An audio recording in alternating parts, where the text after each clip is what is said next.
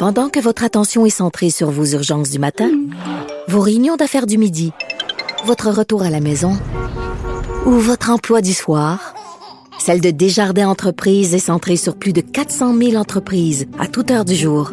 Grâce à notre connaissance des secteurs d'activité et à notre accompagnement spécialisé, nous aidons les entrepreneurs à relever chaque défi pour qu'ils puissent rester centrés sur ce qui compte, le développement de leur entreprise. Ici Ricardo. Et Émilie, marchand d'IGA. On a envie de vous inspirer à bien manger. À moins de 5 la portion. Suffit de repérer les produits valeurs sûres et de les cuisiner avec une de nos recettes. Les valeurs sûres, c'est bien pensé, hein? Bien sûr! Détails sur IGA.net. Il connaît tous les dessous de la politique. Chef du bureau d'enquête de l'Assemblée nationale. Antoine Robitaille. Là-haut sur la colline. Là-haut sur la colline. Cube.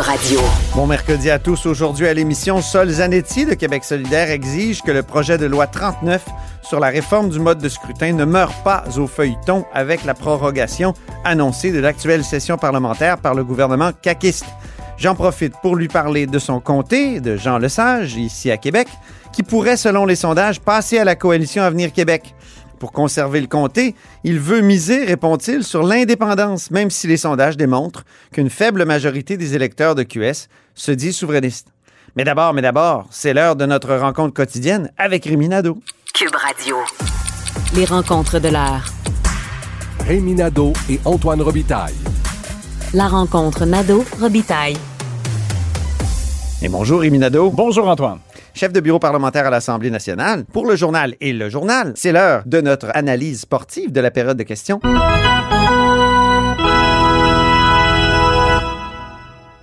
Et on commence par un coup bas, le coup bas du jour. Le coup bas du jour va à Marie Montpetit, la porte-parole libérale en matière de santé, dont je soulignais quand même la bonne performance euh, jusqu'ici euh, en ce début de session euh, parlementaire.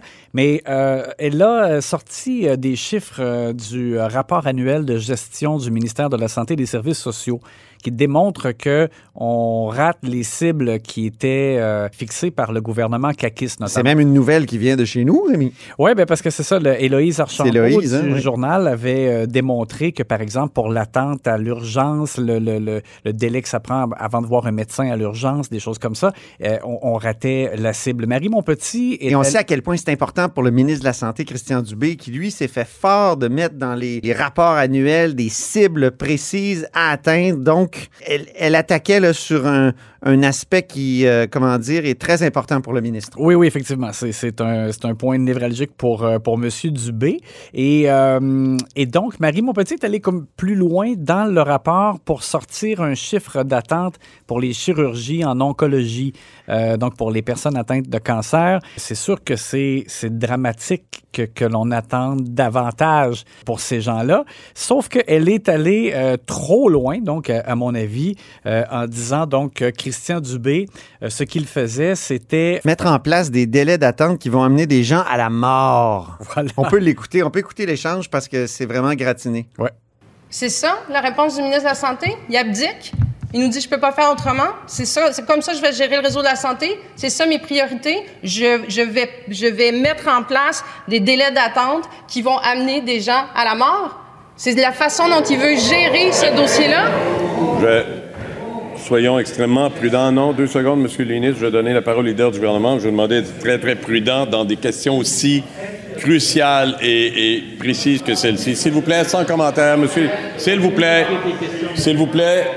La parole est au leader. Ces propos de Marie Montpetit ont vraiment causé un remous là, à l'Assemblée nationale. Les deux leaders se sont levés, se sont invectivés. Puis le président euh, semblait vouloir calmer le jeu à tout prix. Il Oui, était, mais là, il- il était il y a eu- stressé aujourd'hui, M. Paradis. Oui, il a utilisé l'expression faire preuve de méga prudence.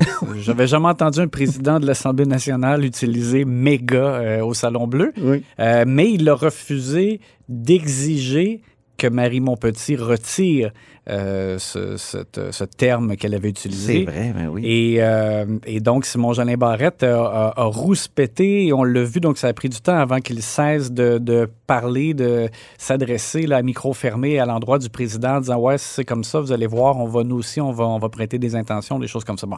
Alors, je- c'est de toute évidence, parce que Marie Montpetit, après, elle s'expliquait en disant Mais oui, mais c'est comme mathématique, là, si quelqu'un a le cancer et on reporte euh, son, euh, son délai ou euh, on, reporte son, opération, il y a un risque de mort.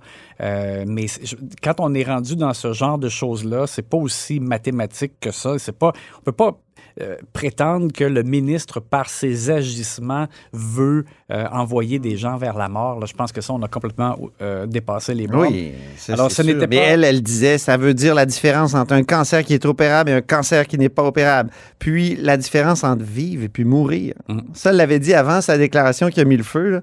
Elle avait déjà laissé entendre que le ministre, euh, finalement, conduisait les gens de vie à trépas. Et c'est ça. Et je, comprends le, raisonnement, mais comme je disais, on peut pas aller, on peut pas aller aussi loin puis dire que le ministre de la santé euh, euh, sciemment, parce que c'est ce qu'elle a dit, euh, pou- pousse les gens vers la mort. Là, je pense que ça, ça, ça a vraiment pas de bon sens. Euh, on sait tous que c'est, ça peut pas être, euh, être véridique dans le sens que c'est pas, pas l'objectif euh, recherché par par M. Dubé, c'est clair.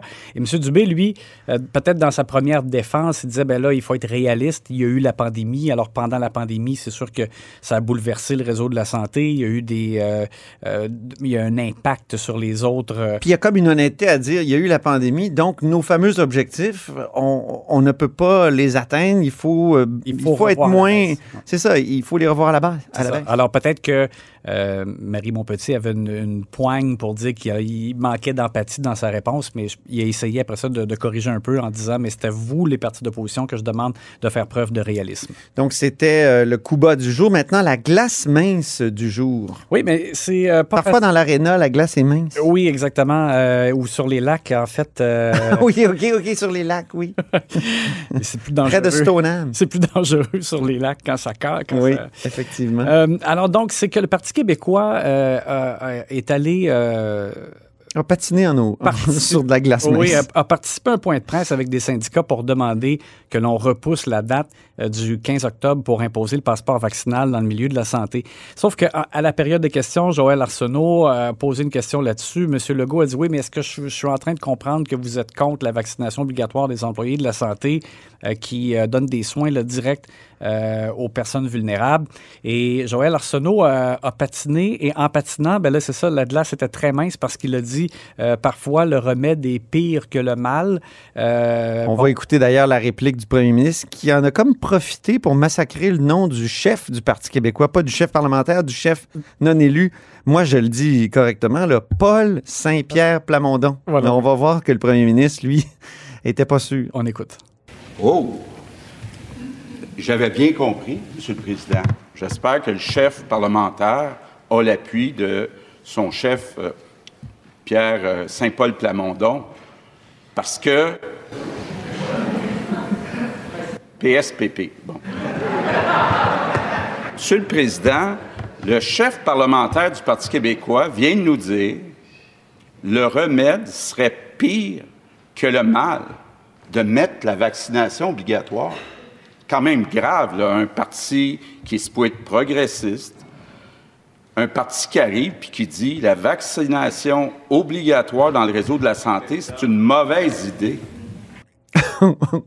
oui, bon. Alors, c'est plus simple par l'acronyme souvent, hein, PSPP. Oui, parce que y a- M. Legault a inversé, dans le fond, la partie du prénom et la partie du nom de famille composée. Ça, devient, ça devient compliqué. Mais M. Legault a vraiment, je pense, mis le PQ un peu euh, sur la défensive. Il- Vraiment. Il, a pris la peine de pointer directement euh, la députée Véronique Yvon en disant je, connais euh, mon ancienne euh, collègue députée de, de Joliette. Je peux pas croire. Je peux que- pas croire. Je peux pas croire, comme il, a- comme il aime dire souvent, qu'elle est d'accord avec ça, parce que M. Legault a effectivement placé le PQ un peu en contradiction, parce que il dit, bon, ils sont pour la vaccination obligatoire, mais ils sont contre le fait qu'on... Il y a quelques conséquences.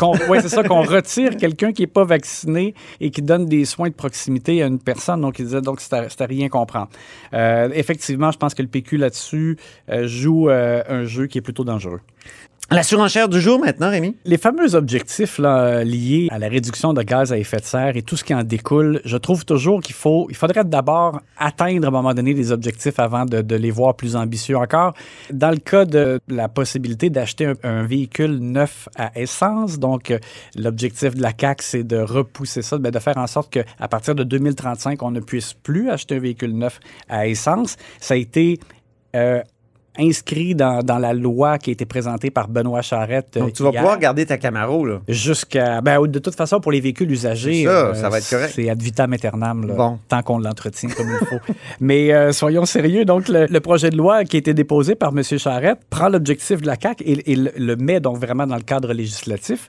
Et euh, la réaction de Québec solidaire, Manon Massé, arrive au micro, elle dit Oui, mais ça devrait être plutôt 2030, puis même avant.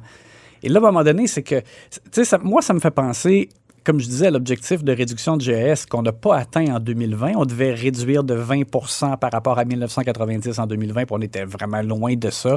Euh, Monsieur Legault, en arrivant au pouvoir, avait dit, ben, regarde, c'est sûr que ça ne sera pas atteint. Mm. Euh, bon, alors il fait... Même en campagne électorale, il y avait eu des rapports euh, déposés où on avait pris conscience que c'est... Oui. Même le géant vert, comme on le surnommait, Philippe Couillard n'avait pas réussi à atteindre ces, cibles-là. Non, pas, pas, du tout. Alors là, maintenant, la, la, la cible, c'est 37,5 en 2030. 30 là, par, de réduction par rapport à 1990. Et puis, pour les véhicules, je trouve que c'est un peu la même chose. T'sais, une des meilleures lignes qu'il y a eu dans les, la, le cadre de l'élection fédérale, il y a un débat fédéral. J'ai trouvé que c'était Erin O'Toole qui avait dit à un moment donné à Justin Trudeau euh, Vous avez beaucoup d'ambition, mais vous ne livrez pas en matière de, de, réduction de gaz à effet de serre parce que lui aussi n'a pas atteint euh, ses mmh. objectifs. Alors, il y, a, il y, a un très bon pas en avant qui, qui est fait avec, euh, avec le fait qu'on qu inscrit dans une loi. Moi, je trouve que ça fait encore plus sérieux que uniquement lancer un chiffre dans un plan d'action. Bon, est-ce qu'on peut d'abord atteindre ça avant de commencer tout de suite à dire il faut le faire avant 2030, puis peut-être même avant ça? Mmh. Bon.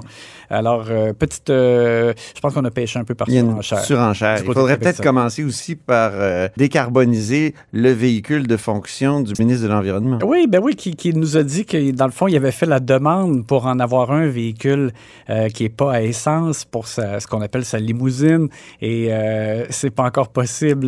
Il est, il est en attente. Mais moi, j'ai déjà vu des ministres qui avaient des voitures hybrides. Hybrides, oui, c'est ça, exactement. Mais il semblait dire qu'il y en avait eu une qui a eu un problème technique. Ils lui ont fourni un véhicule à essence.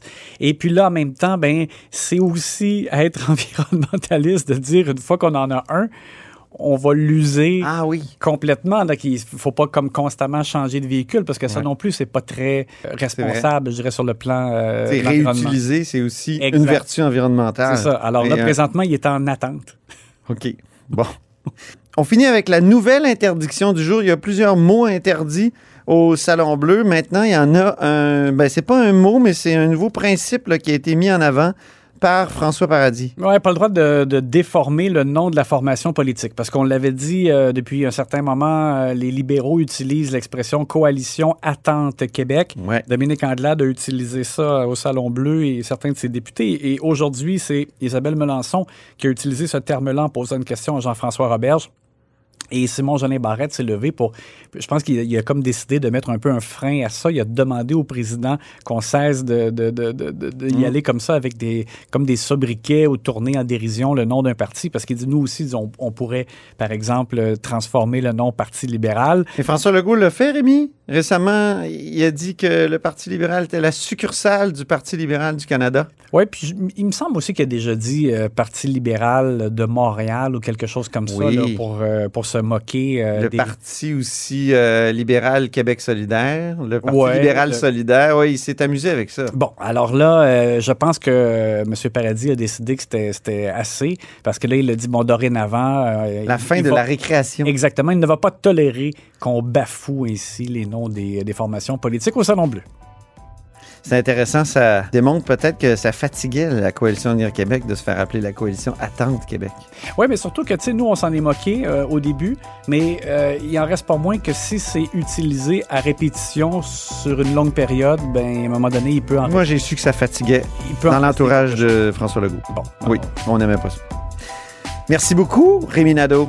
À demain. Chef de bureau parlementaire à l'Assemblée nationale pour le journal et le journal.